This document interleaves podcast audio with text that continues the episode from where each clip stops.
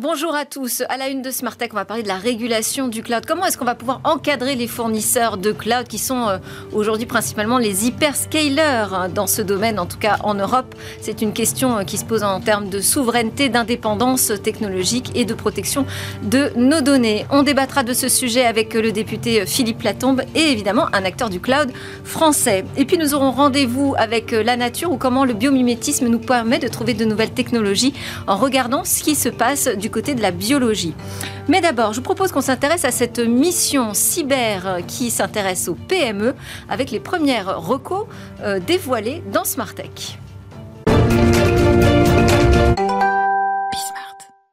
Alors, on avait une mission cyber. Comment faire pour protéger, mieux protéger nos PME face à la cybermenace? On ne peut pas dire mission accomplie, mais en tout cas, mission remplie au sens où un rapport a été rendu par Michel Vandenberg, qui est mon invité aujourd'hui. Bonjour Michel. Bonjour. Vous êtes, euh, je rappelle, le président du campus cyber, qui est euh, euh, ce lieu totem hein, de la cybersécurité, où l'on retrouve à la fois des acteurs publics et privés dans ce secteur. Vous avez récemment, je disais donc, remis à Monsieur le ministre Jean-Noël Barrot un rapport pour une plus grande cybersécurisation des TPE, PME, ETI.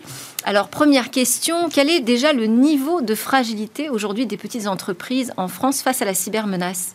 Effectivement, cette mission, on l'a faite en interrogeant l'écosystème. On est aussi interrogé pour savoir ce qui se passait dans d'autres pays, les ambassades, etc. etc. Ce qu'on voit, c'est que paradoxalement, les patrons de TPE, de PME sont conscients du risque cyber. Plus de 70% disent effectivement, il y a un risque important. Mais à l'inverse, ils estiment que ce ne sont pas des cibles, en disant moi j'ai rien à protéger, j'ai rien de sensible, donc je ne suis pas une cible. C'est aussi des gens qui disent euh, on, comment dire ça on, a le sentiment d'être cybersécurisé parce que notre sous-traitant nous a expliqué qu'il y avait un antivirus, qu'effectivement qu'on était bien protégé. Et puis le troisième point qui est le plus important, c'est que surtout ils ne sont pas conscients de leur dépendance au numérique. C'est-à-dire que ça a été tellement vite cette numérisation, c'est que eux pensent que euh, ça fonctionnera tout le temps, que c'est complètement immatériel, et c'est quand ça s'arrête, effectivement, soit suite à une cyberattaque, soit tout simplement par une panne informatique, qu'ils s'aperçoivent que leur entreprise ne fonctionne plus et que c'est là qu'elle est mise en danger. Donc c'est ça, je dirais, le, grand, euh, la grande leçon du rapport, c'est ils sont conscients qu'il y a des risques, mais ils ont l'impression que ça ne les concerne pas parce que ce ne sont pas des cibles intéressantes pour les pirates. Mais alors, s'ils ont l'impression que ça ne les concerne pas, est-ce que ça veut dire finalement le niveau de menace n'est pas si élevé? Si, parce qu'effectivement, les, pirates ne ciblent pas. Les pirates, aujourd'hui, euh, lancent des campagnes et euh, les, ils vont, euh, enfin, ça, ça, atterrit dans les endroits qui sont les moins protégés et les plus fragiles. même si on ne se sent pas une cible précisément, on peut l'être par hasard, pratiquement, c'est ça? Ben, C'est exactement comme ça que ça se passe. Le pirate lance des grandes campagnes de, de phishing sur toutes les adresses mail qu'il a disponibles. Si vous êtes dessus, vous cliquez sur le lien, vous cryptez l'ensemble de vos données, et c'est là que la catastrophe arrive. Alors, venons-en euh, à votre plan et les principales recommandations. Qu'est-ce que vous pouvez nous dire? En fait, ce qu'on propose au ministre, la première chose, c'est donner de la lisibilité. En fait, ce qu'on s'aperçoit, c'est qu'il y a plein euh, d'entreprises, d'offreurs, euh, des régions, des CCI, le CIGREF, etc., qui ont dit il faut s'occuper des maillons faibles de l'économie française, qui sont les 4 millions de TPE. Donc, tout le monde a créé des offres, des questionnaires, des diagnostics, etc., etc., mais souvent un peu techniques et euh, souvent pas forcément adapté à la cible qu'ils ont choisie. Donc ce qu'on propose déjà, c'est de dire, essayons de donner beaucoup de visibilité et de faire des questionnaires qui soient adaptés aux patrons de PME. Et ou pas, au bout de la troisième question, on leur dit est-ce que vous avez un VPN Est-ce que vous avez fait un scan de vulnérabilité? Ou effectivement, les gens arrêtent de remplir le questionnaire parce que c'est trop technique pour eux. Mm-hmm. Donc se mettre à leur niveau et donner de la lisibilité. Le deuxième point qu'on dit, c'est il y a plein d'initiatives qui ont été faites, c'est créer une place de marché qui serait hébergée au campus cyber ou bah, vous vous renseignez, je suis euh, boucher charcutier dans la Drôme, j'ai 8 salariés, ça vous donne le bon questionnaire, ça vous, en fonction de votre degré de maturité, ça vous oriente vers les solutions simples à mettre en œuvre. Et si votre région, parce qu'il y a des régions qui le font, finance votre sécurisation, parfois à 50, à 60, à 70% ça vous l'indique et vous explique comment faire pour justement donner beaucoup de lisibilité et que quand ils décident de faire leur démarche, on puisse les accompagner. Mais cette plateforme de marché, ça veut dire quoi? Ça veut dire qu'il y aurait une sorte de labellisation des offres vraiment euh, capables de cybersécuriser les, petites entreprises françaises? Plutôt un portail qui recense l'ensemble des offres qui ont déjà été faites, ne pas réinventer ce qui a déjà été fait. Et en fonction, s'il y a quelque chose qui a On puisse aller faire notre marché sur cette plateforme. Exactement. Voilà. Si la Bretagne a développé par exemple un, portail dédié aux entreprises bretonnes, bah, qu'effectivement, si la personne va sur le portail national, ça l'oriente directement vers les bonnes solutions, vers les acteurs de proximité. Voilà, ça, Avec des coûts adaptés aussi, parce que ça c'est un sujet quand même, c'est le, les budgets que les PME peuvent consacrer aujourd'hui à la cybersécurité. Bah, par exemple, on a lancé un, un projet avec la région Île-de-France où le diagnostic euh, et la partie accompagnement est gratuite et financée par la région Île-de-France. Et si euh, la petite entreprise décide d'installer des solutions pour mieux sa cybersécurité, il y a la moitié des coûts qui sont pris en compte par la région. Voilà, donc il y a vraiment une volonté d'être fait. Euh, ce qu'il faut faire aujourd'hui, c'est faire à ce qu'on puisse donner cette information de façon extrêmement simple, au, simple patron qui a envie de pouvoir y accéder. Et aujourd'hui, il n'y a pas une plateforme qui recense euh, de façon nationale ce qui pourrait être fait et, mis en place aujourd'hui. Puis le troisième point, c'est justement euh, enlever cette image de dire je ne suis pas une cible, donc sensibiliser les, patrons de PME que euh, la cybersécurité, effectivement, ils ne sont pas ciblés, mais ça peut leur tomber dessus à, tout moment, et que quand ça s'arrête, effectivement, une entreprise sur deux qui ne paye pas la rançon dépose le bilan. Et ça, voilà, ça, veut dire que c'est extrêmement grave. Et nous, souvent, quand on est contacté, les experts par ces patrons de PME, c'est pas pour les aider à réparer, c'est pour nous dire, on demande de payer en bitcoin, comment je fais pour payer la rançon? Parce qu'eux ont décidé de payer, parce que de toute façon, ils n'ont pas euh, l'intention de laisser crouler leur entreprise. Voilà. Merci, euh, merci beaucoup. Oui, euh, Peut-être un dernier point, voilà, et c'est servir aussi des, des, connecteurs, des gens de proximité, par exemple les opérateurs. Quand ils vont installer Internet, une box pro auprès de ces professionnels, bah, peut-être qu'ils puissent remettre un petit fascicule pour leur dire voilà, vous allez maintenant être connecté euh, au grand monde immatériel. Comment en faisant 3-4 points, vous pouvez vous protéger.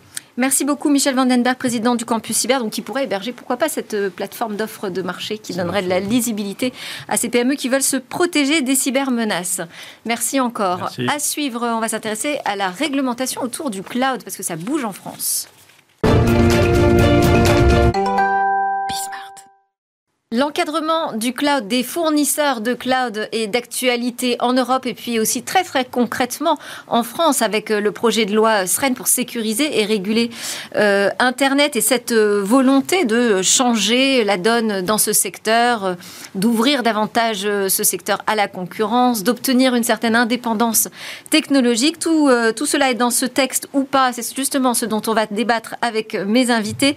Aujourd'hui, Sébastien Lescope est en plateau, PDG de Cloud vous êtes un fournisseur français euh, de cloud, donc un acteur directement concerné par euh, ce projet de loi qui a été adopté récemment à l'Assemblée nationale. Euh, ce fournisseur Cloud Temple est qualifié Secnum Cloud, ce qui est assez rare pour le, le signaler. Une qualification qui est donnée par l'ANSI, donc l'Agence nationale de sécurité des systèmes d'information. Vous êtes également certifié HDS donc pour l'hébergement des données de santé.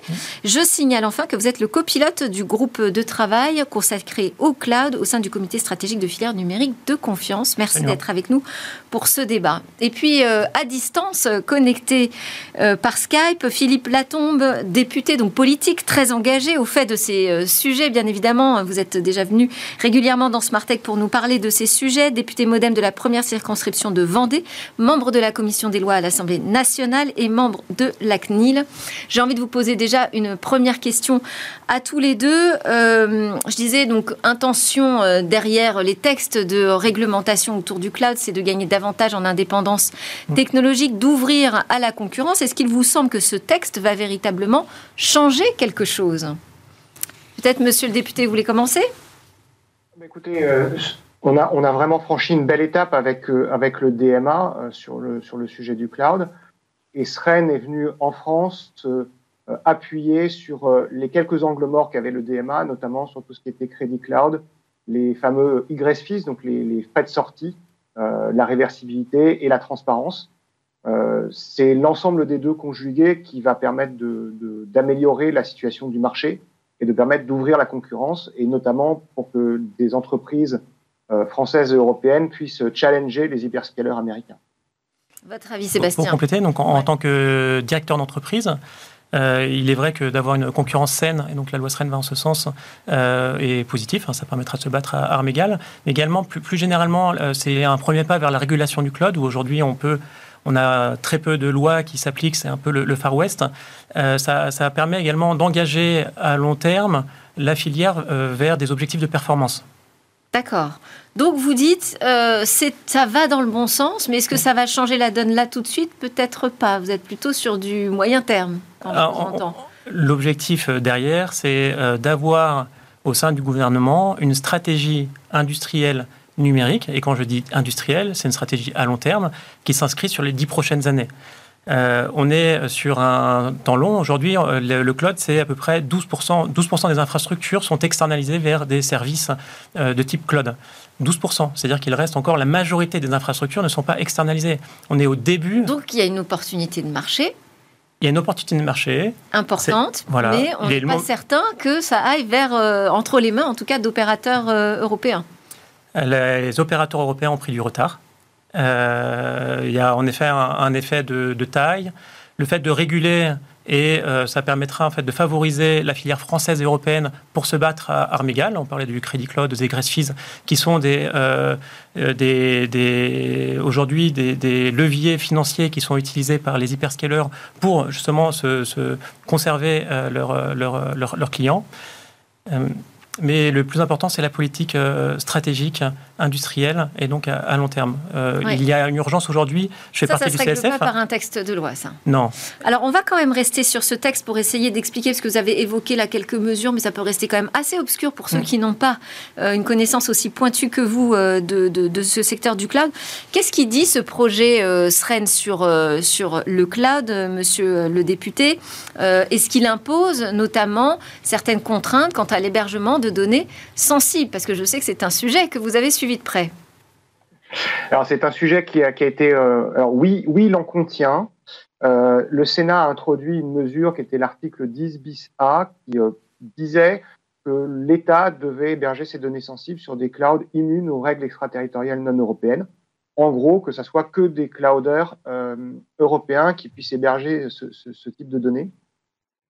Ça a été supprimé à l'Assemblée, trans transformé, modifié par un, nouvel article. Euh, la vraie question, alors, on est dans une période un peu bizarre sur le texte SREN, puisqu'il a été voté à l'Assemblée nationale, il a été euh, voté au Sénat, mais pour l'instant, la commission mixte paritaire n'a pas été euh, convoquée, et donc il y a encore des ajustements sur ce texte, et très certainement que cette partie-là d'hébergement des données sensibles fera partie des ajustements entre l'Assemblée et le Sénat.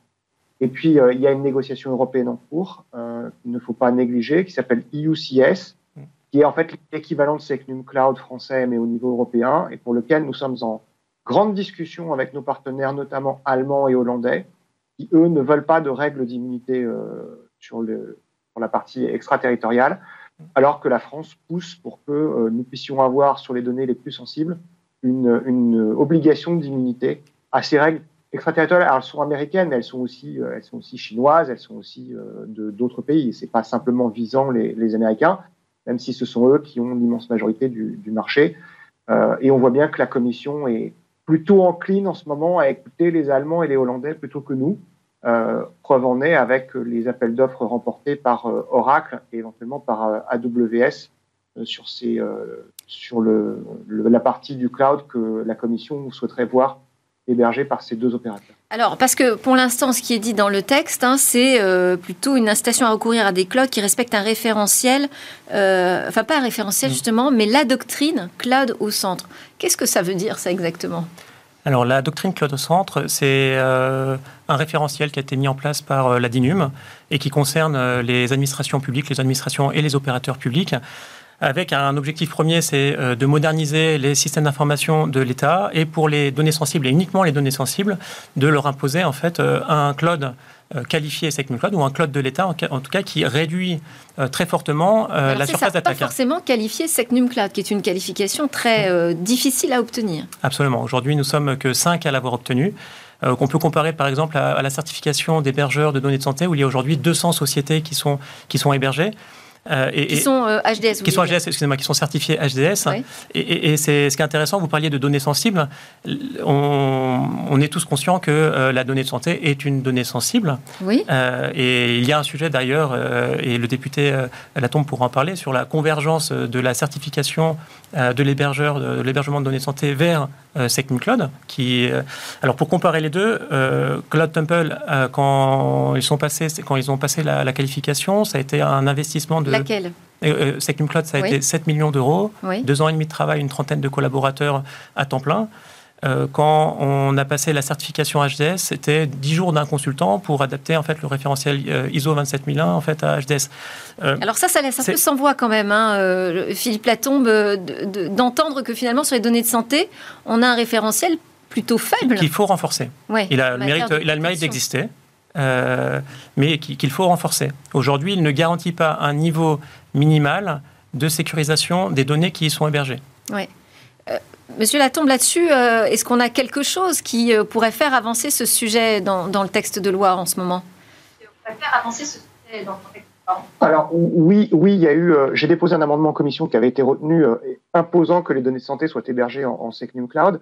Le gouvernement a demandé à ce qu'on puisse le modifier en, prenant l'engagement au banc de faire faire une convergence entre le, la certification HDS et la certification SecNum Cloud avec des paliers. Et donc, normalement, dès, la première, euh, dès le début de l'année 2024, le référentiel HDS doit être modifié et va intégrer des règles de protection à la fois en cyber et des protections juridiques de type immunité aux règles extraterritoriales. Mmh. En gros, on a, on a vraiment deux, deux, deux, exemples. Euh, je ne vais pas les nommer, mais on a au moins un exemple de l'État qui est le, le Health Data Hub, la plateforme des données de santé, qui est aujourd'hui hébergée chez, euh, Microsoft. Euh, et elle détient l'intégralité des données de santé de nos concitoyens via le, SNDS, qui est la base de la, de la CPAM. On voit bien que ces données-là, euh, vu leur acuité et leur ampleur, nécessitent d'être protégées, et nos concitoyens d'ailleurs nous le demandent. Est-ce que c'est euh, réaliste, parce que ça c'est un argument qui a été opposé, euh, d'imposer cette euh, labellisation donc mmh. très difficile à obtenir C'est que NumClub nous dit que c'est plus de deux ans hein, mmh. de, préparation. Est-ce que c'est réaliste de l'imposer d'ici au 1er juillet 2024 à tous ceux qui sont hébergeurs de données de santé? Est-ce que c'est réaliste d'être ambitieux et de vouloir gagner notre autonomie stratégique? Je pense que oui. Après, c'est une question de calendrier. Est-ce que penser qu'on aura des acteurs français ou européens, à minima? Je pense que c'est qu'une question de calendrier. Euh, oui, euh, aujourd'hui, la, filière française, et je fais partie du CSF, est solide. Euh, Cloud Temple est une société rentable. L'urgence est, relative. et comme je vous le disais, en fait, on est au début de la dynamique de, de, de Cloud. Le sujet, c'est de s'inscrire dans la durée et de construire une filière forte qui propose des solutions alternatives complètement aux hyperscalers. Alors là, on a plutôt abordé ce sujet euh, sous l'angle, sous le prisme de l'indépendance technologique. Il y a donc cet autre volet qui est euh, celui de la compétition euh, économique, de, de, permettre davantage de concurrence et aussi mmh. aux entreprises de passer d'un cloud à un autre de manière plus, plus facile. Euh, vous avez évoqué, euh, Monsieur Latombe, les crédits cloud, donc qui sont finalement des tarifs préférentiels hein, que, proposent les grands opérateurs de cloud pour garder le plus longtemps possible euh, leurs clients. là encore, le texte de loi n'est pas allé jusqu'au bout de ce que vous aviez recommandé, Monsieur Latombe. Malheureusement, non, il n'est pas allé jusqu'au bout. On, limite l'utilisation des crédits cloud. En fait, les crédits cloud, c'est un peu, c'est un peu du cloud gratuit. c'est du cloud gratuit d'ailleurs. Euh, le texte propose de le limiter à une durée d'un an. Nous, moi, je souhaitais, et un certain nombre d'entre nous souhaitions, que nous puissions le limiter et en durée et en montant, parce que 100 000 euros de crédit cloud pendant un an, c'est pas tout à fait la même chose qu'un million d'euros de crédit cloud pendant un an. On voit bien qu'il y a une question de, montant.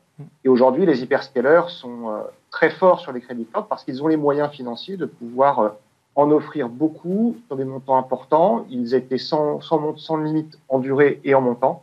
Là, il y a une limite en, durée, il faut qu'on ait une limite en montant. Je pense que là aussi, la commission mixte paritaire pourra avancer sur le sujet. Qu'est-ce qu'on a? On est trop frileux en Europe sur ce sujet? Euh, c'est une déception pour euh, les acteurs du cloud français euh, dont vous faites partie de voir qu'on n'a pas réussi à aller jusqu'au bout des limitations des crédits cloud? Moi, je suis très content en tout cas que le sujet soit dans le débat public. donc, je vois le sujet très positivement. Et comme je vous le disais, en fait, l'urgence est, relative euh, et je reste encore très optimiste sur euh, le fait que dans les prochains mois, euh, on soit capable d'avoir une compétition qui est plus égale. donc je, non, je reste très positif. Je suis naturellement un peu déçu. J'attends beaucoup de UCS, on en parlait tout à l'heure, qui est un, vrai levier de croissance euh, des euh, sociétés nationales européennes. Euh, aujourd'hui, la compétition avec la Chine, la compétition avec les États-Unis se joue au niveau européen. Elle se joue au niveau de la capacité d'innovation donc de la surface de ces sociétés. Et ça se jouera uniquement à l'Europe. Oui. Donc, euh, ce, que, ce que vous vous attendez, ce sont les décisions européennes plus que françaises, finalement. C'est que vous dites. Les deux, il faut savoir que la loi SREN, euh, c'est le Data Act, c'est une, une, application des textes de loi européens aux lois nationales. Mais qui essaye d'aller plus loin. La France essaye d'aller un peu plus loin. Alors, euh, sur le sujet de l'interopérabilité, je disais de passer d'un cloud à un mmh. autre. Est-ce qu'on avance un peu aussi sur ce sujet? Il commence à y avoir des référentiels, des standards. Euh, alors, il faut savoir qu'au sein de la, par exemple, du CSF, au sein du contrat, on, a des chantiers autour de la définition de standards d'interopérabilité. Le but étant, on a aujourd'hui un écosystème français qui est très euh, euh, parsemé avec des solutions qui sont solides et des usages qui sont, qui sont, qui sont très bons, mais on est encore beaucoup chacun dans notre coin et l'objectif du CSF, c'est de créer un écosystème qui collabore mieux ensemble et ça passe par une interopérabilité, des standards. Voilà, donc c'est un sujet qui, se renforce. C'est aussi quelque chose qu'on peut imposer à travers une réglementation. Euh, Philippe Latombe, cette interopérabilité, elle est nécessaire pour que le marché soit plus fluide, plus ouvert? Alors, oui, elle est, elle, est, elle est souhaitable, et d'ailleurs, le DMA et puis le, le, SREN l'imposent, mais la loi, ou en tout cas la réglementation, ne peut pas descendre jusqu'à la définition de ce que sont les standards. Euh, là, ce sont vraiment les entreprises qui doivent se mettre d'accord entre elles, qui doivent euh, se rapprocher les unes des autres pour définir les, normes. Ensuite, que la loi le valide en disant nous avons besoin d'utiliser tel de référentiel, oui, mais c'est vraiment un travail que l'écosystème doit, faire. Et là, c'est à mon tour, moi, d'être content que l'écosystème ait envie de travailler ensemble pour définir ces standards. Le législateur ne peut pas imposer ces standards euh, ex nihilo sans ce travail préalable. Et le fait que les entreprises le fassent, c'est un très bon signe c'est à, saluer parce que régulièrement l'Europe nous dit euh, vous les Français vous avez des grands principes mais vous ne travaillez pas sur euh, dans les groupes de travail sur les standards les normes. Vous ne mettez pas les doigts dans, dans la technique. Bah, pour une fois la France euh, est en avance à la fois sur la transcription la transposition du, du, Data Act et aussi sur la qualification des standards et leur définition. Et donc c'est vraiment les deux qui vont de pair et il reste un troisième élément, c'est l'investissement, parce que pour avoir euh, une véritable indépendance technologique, il faut qu'on investisse dans nos propres technologies aussi. Mm. Vous voyez des signaux positifs? Il faut, une, euh, il faut surtout des marchés. En fait, on n'attend pas euh, de l'aumône, même si en fait les financements sont, sont, les bienvenus, mais on attend surtout en fait des marchés et du coup un fléchage, un fléchage des marchés. Donc là, la, la doctrine Cloud Centre va dans le bon sens avec euh, une loi extra euh, l'immunité loi, loi extraterritoriale qui permet de favoriser euh, les sociétés européennes. mais en effet, on attend un fléchage et une, un fléchage des marchés pour, pour avoir une surface en fait beaucoup plus importante. Ça aussi, c'est un cheval de bataille, hein, Philippe Platon, hein, le fléchage. Ah oui, il faut absolument que les marchés publics aujourd'hui soient ouverts sur, vers les entreprises européennes. Euh, je, note par contre là une, vraie, euh, un vrai mauvais signe donné par la Commission européenne, notamment en attribuant des marchés euh, à Oracle et à, d'autres hyperscalers américains ou étrangers. je pense que vraiment, je l'avais mis dans, mon rapport sur la souveraineté, et, ça fait consensus, entre 1 euro de subvention et 1 euro de chiffre d'affaires, l'effet des multiplicateurs est quasiment de 1 pour 8. C'est-à-dire qu'un euro de chiffre d'affaires, c'est quasiment 8 euros de subvention. Mm il y a vraiment là de l'argent public à, économiser et une filière à encourager. Merci beaucoup Philippe Latombe, député modem de la première circonscription de Vendée et Sébastien Lescope, PDG de Cloud Temple. Merci pour vos éclairages. Merci. Eh bien, on va se quitter avec euh, le biomimétisme aujourd'hui.